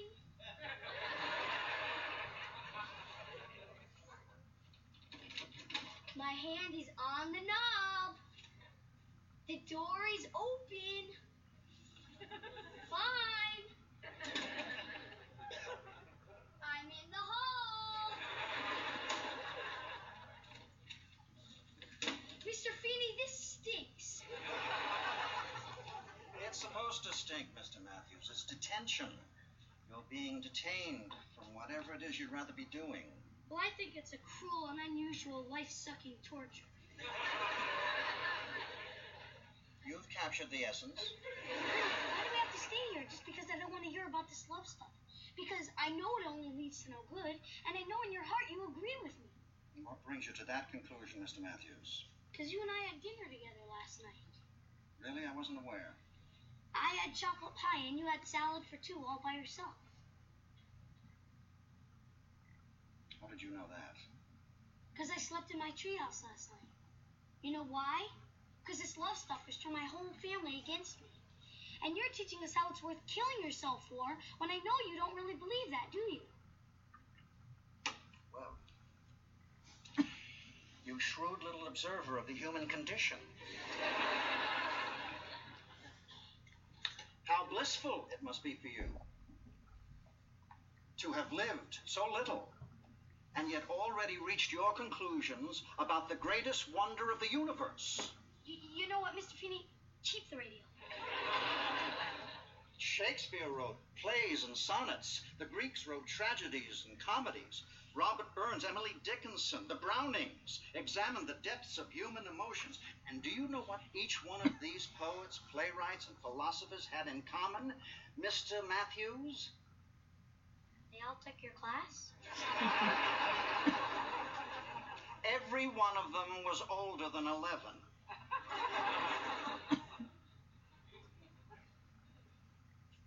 Come into my classroom at the beginning of the year, and at the end you go. And I really don't know if, in the time we spent together, I have taught you anything. Well, this afternoon, Mr. Matthews, you are going to learn something from me. Do I have your attention? Yes, sir.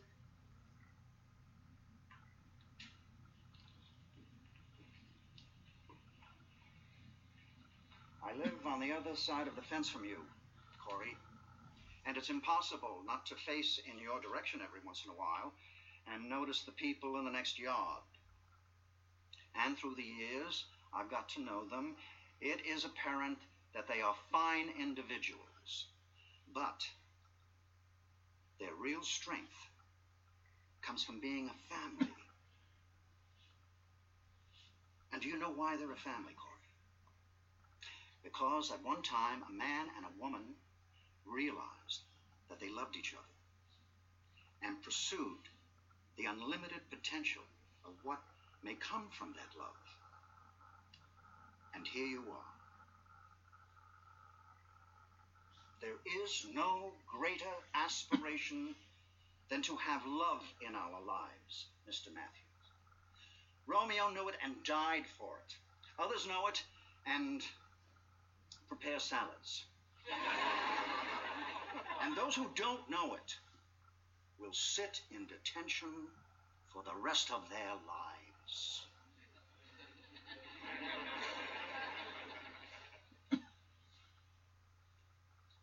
This particular detention is over. So Corey comes in through the French doors into the living room. He's got a duffel bag. He's telling Morgan, look, don't tell anyone I'm here, okay? And she's like, oh, you don't want anyone to know that you're moving back in? He's like, that's right. And she's like, oh, okay. Yeah, you know she's going to scream and saying, Mom, Dad, Corey's home! Or something like that, because that's just Morgan. Yeah, she screams, Corey's back! And of course, Corey's like, no! And he backs right into Alan. He turns, looks at his dad, and says, Hi, honey, I'm home. and Alan says, Well, it's about time dinner's on the table. So, ah, he came back just in time for Din Din. he says, Dinner's on the table, and the kids have been animals, and Morgan just laughs. So Corey's like, I know you're gonna lose out on all that rental income, but you can have my room back. And Alan looks at Corey. He's like, Well, I mean that comes as a pretty big economical blow, but I mean we'll get by. It'll be fine. And Amy's words kind of hit Corey as he says, You know, Dad, I'm sorry I dumped you for my friends. And Alan's a bullet. He he doesn't remember that. He's like, What do you? When did you do that? And Corey's like, well, you know, I mean, all the time. And Alan says, you know, well, Corey, I'm glad that you have friends. He says, and I'm glad you're back. So he, he hugs Corey. Corey's like, no, don't hug me, because he's 11.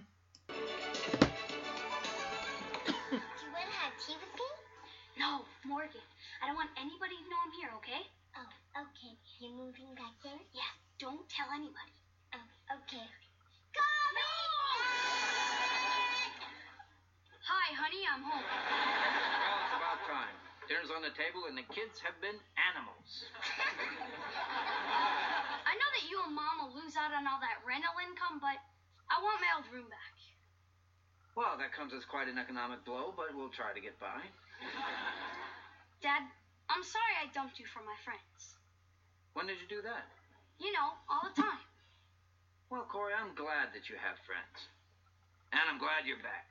No, don't hug me! So Corey, of course, is playing Duck Hunt. I kind of figured that when Eric came in and said, "Oh, you missed a little doggy in the corner," and he's like, "Oh, there's one we won't have to neuter." Turns out the Phillies won five to three, so they're making the playoffs, which is awesome. Eric didn't have the best date, although Heather seemed to have a good time. Eric was Mr.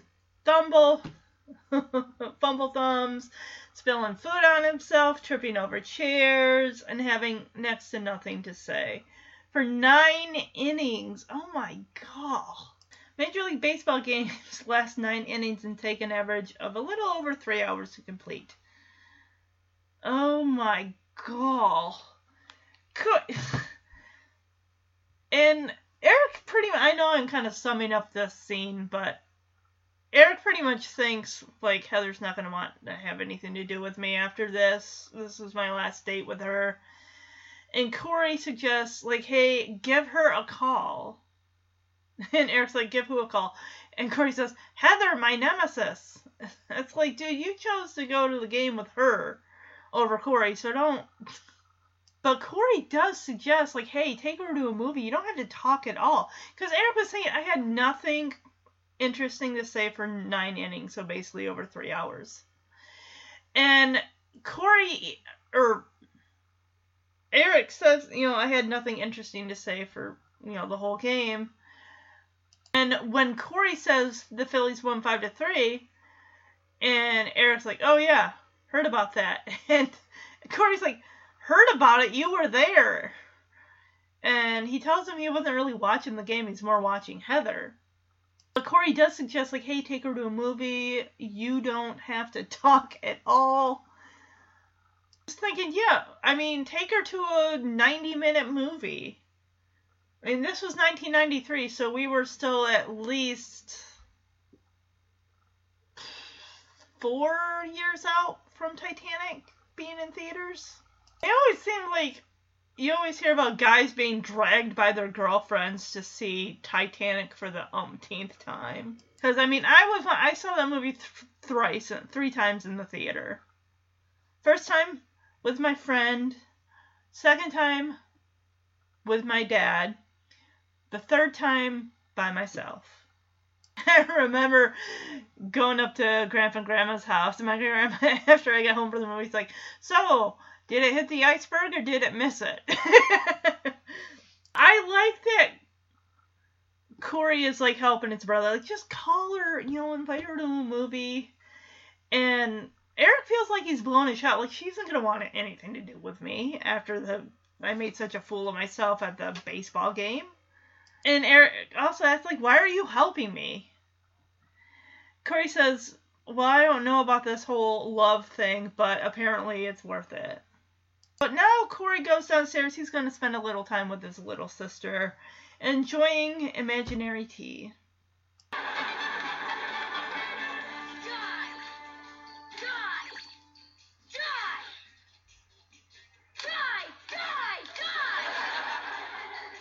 It's a puppy looking thing in the corner. Oh, I must be playing Duck Hunt. To neuter? Five to three. Phillies are in the playoffs. Yeah, I Sweetness. heard. What do you mean you heard? You were there. Really wasn't paying that much attention to the game, Corey. Why not? It was a great game. It's not, however, a great date. That sucks. You had a bad date? No, I had a great date. Heather was beautiful. She knew what to say, she knew what to do. Unfortunately, her date spilled food, tripped over chairs, and had nothing interesting to say for nine innings. Eric, you're much too cool for some girl. Newsflash, I'm not cool. You don't know what you're talking about. Okay, you're not cool. And now you know better than to go to a game without your brother. You're right. I am? Yeah, it's my first and last date with Heather. I never want to see her again. Good.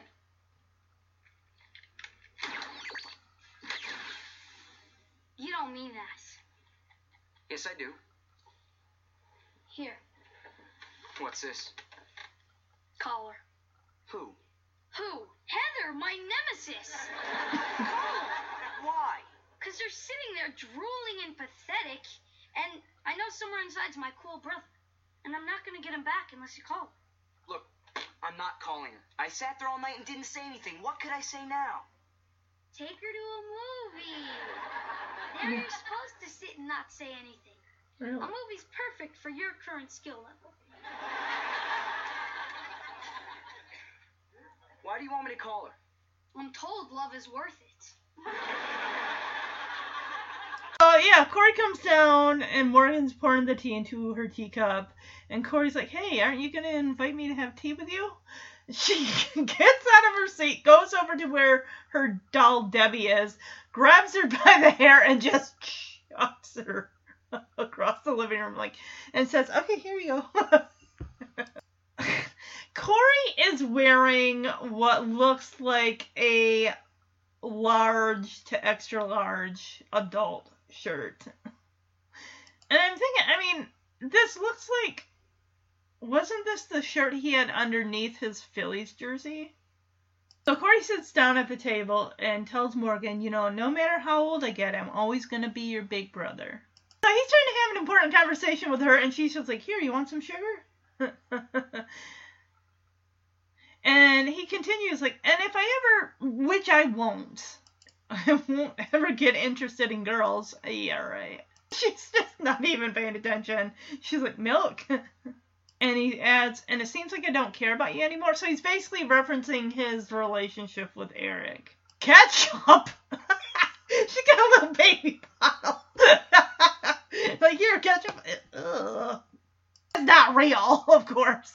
He tells her, I still want you to always invite me to have tea with you. Amy comes into the living room and tells Morgan to put away her tea set because it's time to, you know, get ready for bed and brush your teeth and all that. She goes over to Corey, tugs on his shirt sleeve, and asks, Do I have to? And he looks at her confused, like, You're asking me? Corey turns to his mom and asks, Hey, how about we stay up and finish our tea? And Amy asks, Are you volunteering to put your sister to bed? And Corey's like, Yeah, I guess I am. And she looks at him like, Why? He says, Because I don't understand anything about my entire life. Aww. Mm, Amy turns to, you know, she starts walking away, and Morgan kisses Corey on the side of the face. Like, oh, what a good big brother. And he's like, yeah, thanks. And he turns and looks the other way.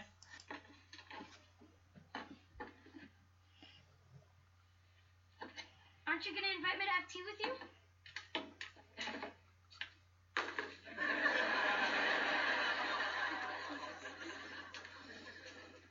Morgan, I want you to know something. No matter how old I get, I'm always gonna be your big brother. Sugar? And even if I ever, which I won't, get interested in girls. Milk? And it seems like I don't care about you anymore. Ketchup? I still always want you to invite me to have tea with you. Morgan, honey, put your tea set away and brush your teeth. It's time to go to bed. Do I have to? You're asking me? How about if we just stay up and finish our tea? You volunteering to put your sister to bed? Yeah, I guess I am. Why? Because I don't understand anything about my entire life.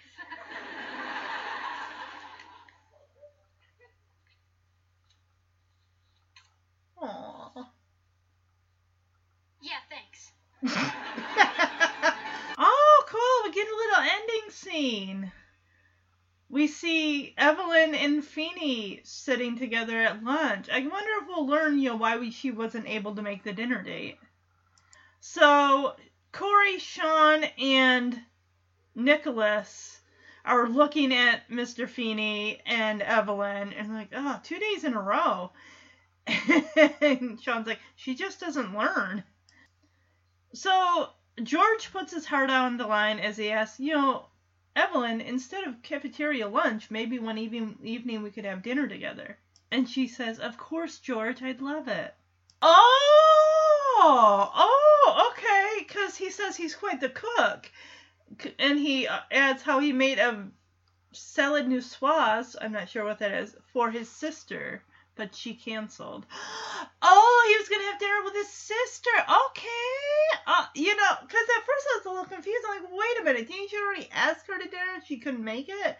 Okay, well, that clears things up. And Corey's got a confused look on his face, like, sister? He's uh putting, throw, tossing his, you know, gar- lunch in the trash and he's mentioning to Evelyn how his sister had to cancel dinner on him at the last minute. And he sees Corey's confused look as he walks past, and he's probably, that's right, my sister. Now he says, confused, Mr. Matthews? And Corey's like, yes, sir. And Feeney says, as it should be. All three boys are just like, I don't get it. Okay. Two days in a row. She just doesn't learn. Evelyn, I hope I'm not being forward, but instead of cafeteria lunch, maybe one evening we could have dinner together? Of course, George. I'd love it. Good. I'm quite the cook, you know. Really? Oh, yes. Uh, just the other night, I prepared a lovely salad niçoise for my sister, but she uh, had to cancel at the last moment. Confused, Mr. Matthews? Yes, I am, sir. As it should be. And that was the episode. I hope you enjoyed it. I had fun rediscovering this episode. It's like I said, it's been quite a while since I watched it. And of course, to start off this podcast, it's like I gotta start with the pilot. That's the only way to do this. So for the official rating system, how I want to do this. Because like I said, I'm not completely going in order of the episodes season by season. So I think for this rating in particular, because it's a pilot episode and Corey is a big Phillies fan, I'm going to use the rating system of Phillies jerseys. So let's see. And usually I always rate it like 1 to 5, like 5 being best, 1 being bleh. I don't think I've ever rated um, an episode of a show that I reviewed a 1 before. I think one of Silver Spoons was like one and a half. But I don't think I ever did a flat. I might have done the Barba- Barbarians episode of Silver Spoons, might have been a one. But I'm gonna give it a four out of five. I only take one off just because Corey's Hall, he felt entitled to the ticket because he lived with his brother for the last 11 years and had to put up with a lot of grief. So I like the introduction introduction to the character. I like that he learns a lesson from Feeney. Like, don't just think because you're young that that you know everything. And like sometimes things can still surprise you. You know, he's still got a lot of lessons to learn. I loved Amy and Alan. Uh, I just I think they're awesome parents. And I like Corey kind of coming around with both his older brother helping him out like, "Hey, take your girl to a movie, have like a do-over date." And with Morgan, you know, him sitting down and being a good big brother and having tea with her, and just saying, "I'm not gonna be like our older brother Eric. I'm not gonna ignore you for some girl." I like that he, his his character comes around, and I just I also loved the chatter between the boys at the lunch table. He's talking about how far they got with the late show. Even even though it was wrong for Corey to listen to the the game in the middle of class and everything, it's just the fact that he pulled it off was pretty pretty gutsy there. So, as far as advice from a lesson learned from the episode, I'm just gonna call it from the desk of Feeney. And for this episode, I definitely gotta say, you know, listen to your teachers. Don't just let it roll over your head because sometimes they do have good advice. It doesn't always have to be, you know, advice about, you know, the class you're taking or the lesson you're learning as far as that goes. It can be about other things too. You know, whether what's going on in your life. If you have a teacher like that that you can open up to. We're not there yet with Corey and Mr. Feeney since this is just the pilot episode. They're still learning about each other. And the trivia was right. Sean's name is never mentioned. Alright, so as far as the wardrobe, we got Corey wearing four different outfits. Of course, one is kind of like pajamas, you know, t shirt and shorts. So we got the plaid hood with a purple shirt, the one with the black stripes running across it. We also got the Phillies jer- uh, jersey that he's wearing. And of course, his faded pink nightshirt. So, out of these outfits, I definitely think I want to give it to the the Phillies jersey is going to be the best one, in my opinion. And then the next one I think is going to be the purple shirt with the black zigzag stripes running across it. Runner up, of course, I want to give that to Sean for his red shirt with black stripes. And of course, th- sometimes there is going to be a worst outfit of the episode. I want to give that to Eric. I really don't like his multicolored striped shirt. It just makes me think of uh, the time my dad went down to, you know, he vacationed in Mexico and he brought back one of these type of blankets with, you know, colors on it. The blanket he gave me was really, really cool and everything. I really liked it. But it just it almost kind of it's like that same type of um, material that almost feels like it's one of those feed sacks that you would see like on Little House on the Prairie that would hold oats or something for a horse. One of that kind of coarse material. It just uh, I didn't like it. But I do gotta say I my favorite look of Eric, I think definitely is season one with his hair. It's kind of like parted on the side, like way over on the end and kind of combed over. I like that look. It's not long and shaggy and like I said, as his hair grows, his intelligence t- seems to lower. So now I know I did say in February I wanted to cover a Valentine's episode and I was originally going to do Resurrection, but like, I kind of want to stick right now in seasons one through four, just pick episodes through there. So I figure before I get into any Corey Topanga romance, we got to kick things off with season four, episode one, Corey's Alternative Friends, which aired October 15th, 1993. In this episode, Sean and Corey get split up from doing a project together, making Sean work with Minkus and Corey with Topanga. Corey overhears girls making fun of his hair and decides to change it. But the reason I'm picking this episode because this is the very first kiss between Topanga and Corey, where she shoves him up against his locker because they're both handcuffed and kisses him. And she asked, "Was that your first kiss?" It was mine, my first kiss too. And th- that's what I want to do that episode for February. And then we'll just kind of, you know, go along with that. So, even though I did say I want to do another Boy Meets World episode this month, I honestly want to do the pilot of Girl Meets World. And on occasion, I'll do kind of want to do that, like comparison of the episodes. I just thought it would be kind of fun because I know there are some episodes of Girl Meets World that are in the same similar vein as Boy Meets World, and I did look through the episode list. There are three seasons of Girl Meets World, and there are some that are just kind of off the wall, bonkers, ridiculous. I don't want to touch those. But I want to do ones that definitely where Corey challenges the kids with his lessons, just like Mr. Feeney did with Corey Topanga and Sean.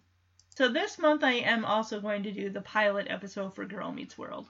So, a fun little segment I want to do at the end of this podcast is because I covered the Wonder Years, and if you don't know, Fred Savage on the Wonder Years is the older brother of Ben Savage, who plays Corey Matthews on Boy Meets World.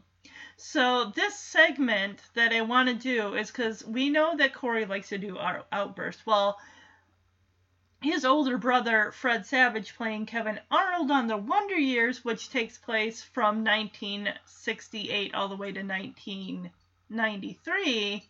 Well, no, not not. The, I mean, I'm sorry, no, 1968 to 1973, whereas the show aired from 1988 to 1993. So I'm gonna call it the Savage Bros Battle where we're gonna have, you know, if Corey does an outburst from an episode, I'm gonna play an outburst from Kevin Arnold, and you kind of can go like, which one had the better outburst?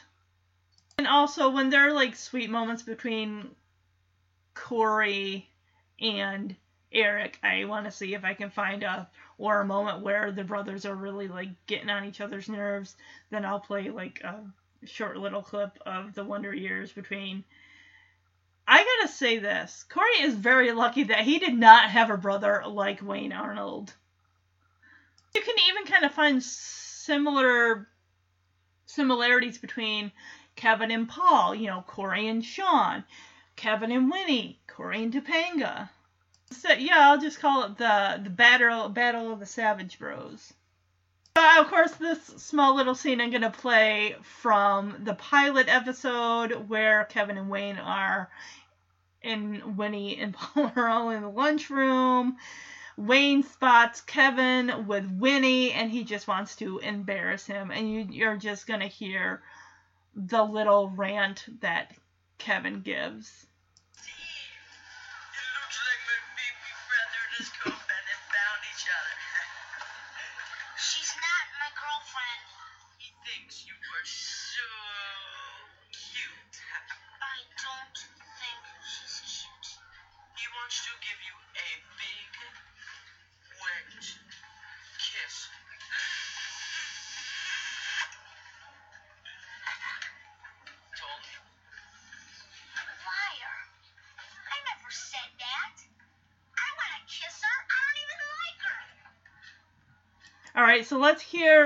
Corey's rant from the pilot episode.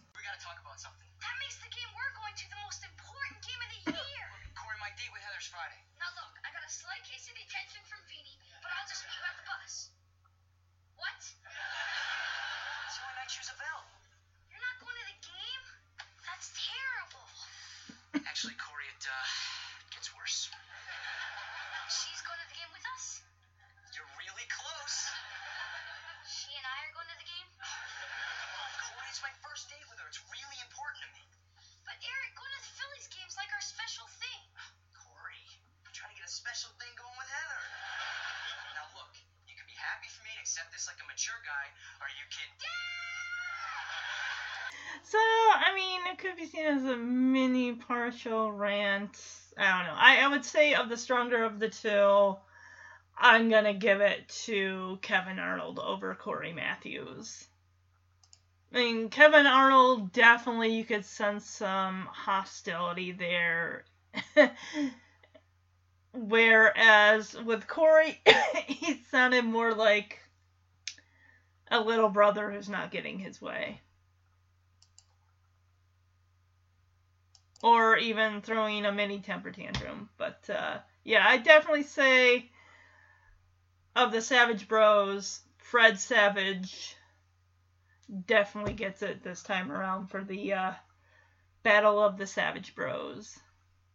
So, alright, everyone, I hope you enjoyed this episode and that you have a good weekend.